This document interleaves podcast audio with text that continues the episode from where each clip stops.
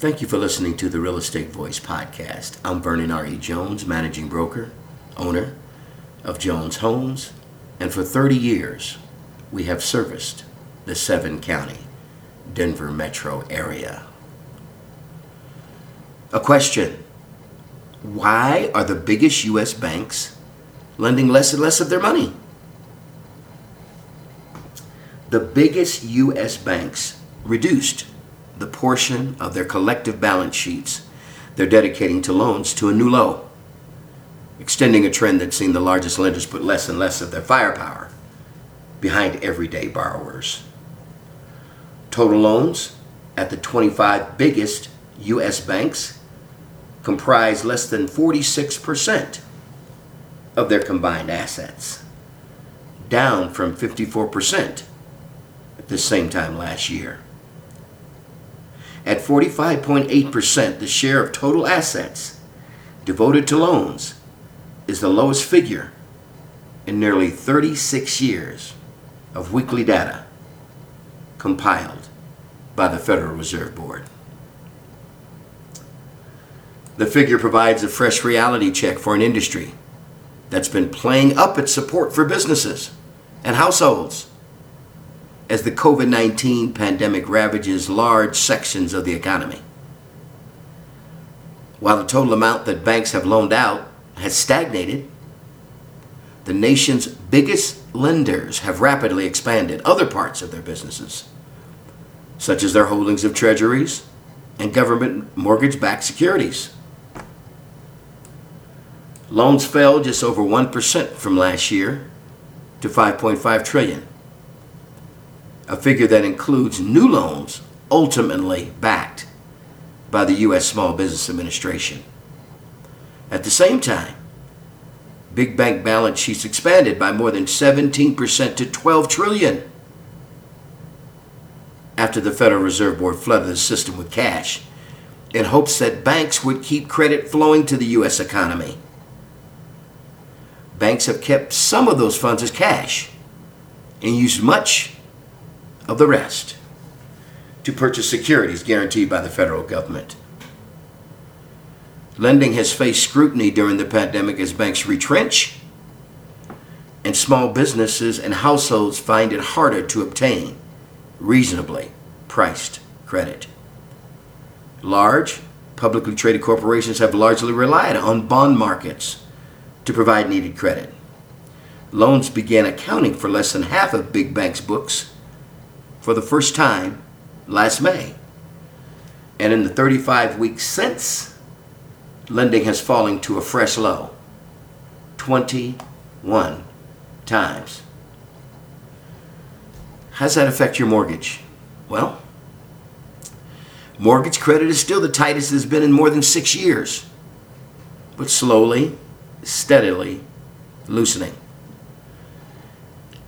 In January, Lenders are preparing for a rebounding economy, the Mortgage Bankers Association said.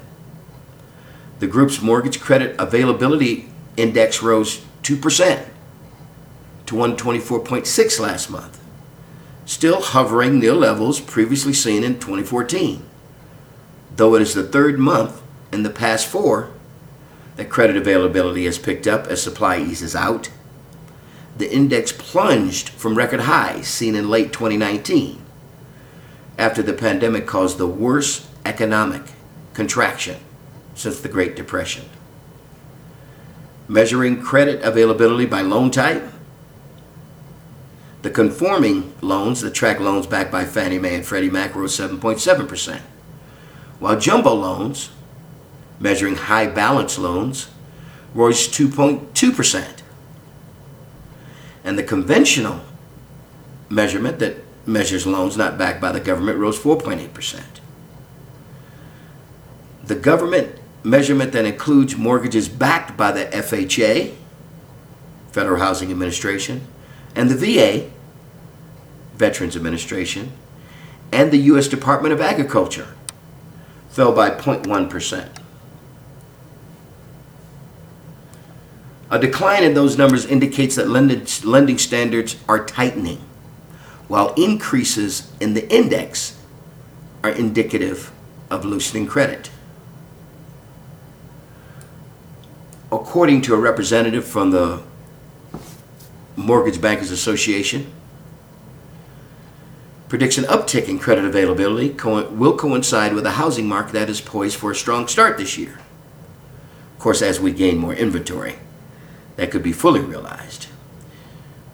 He went on to say, improvements were driven by the conventional segment of the mortgage market as lenders added adjustable rate mortgages with lower credit score and higher loan to value requirements.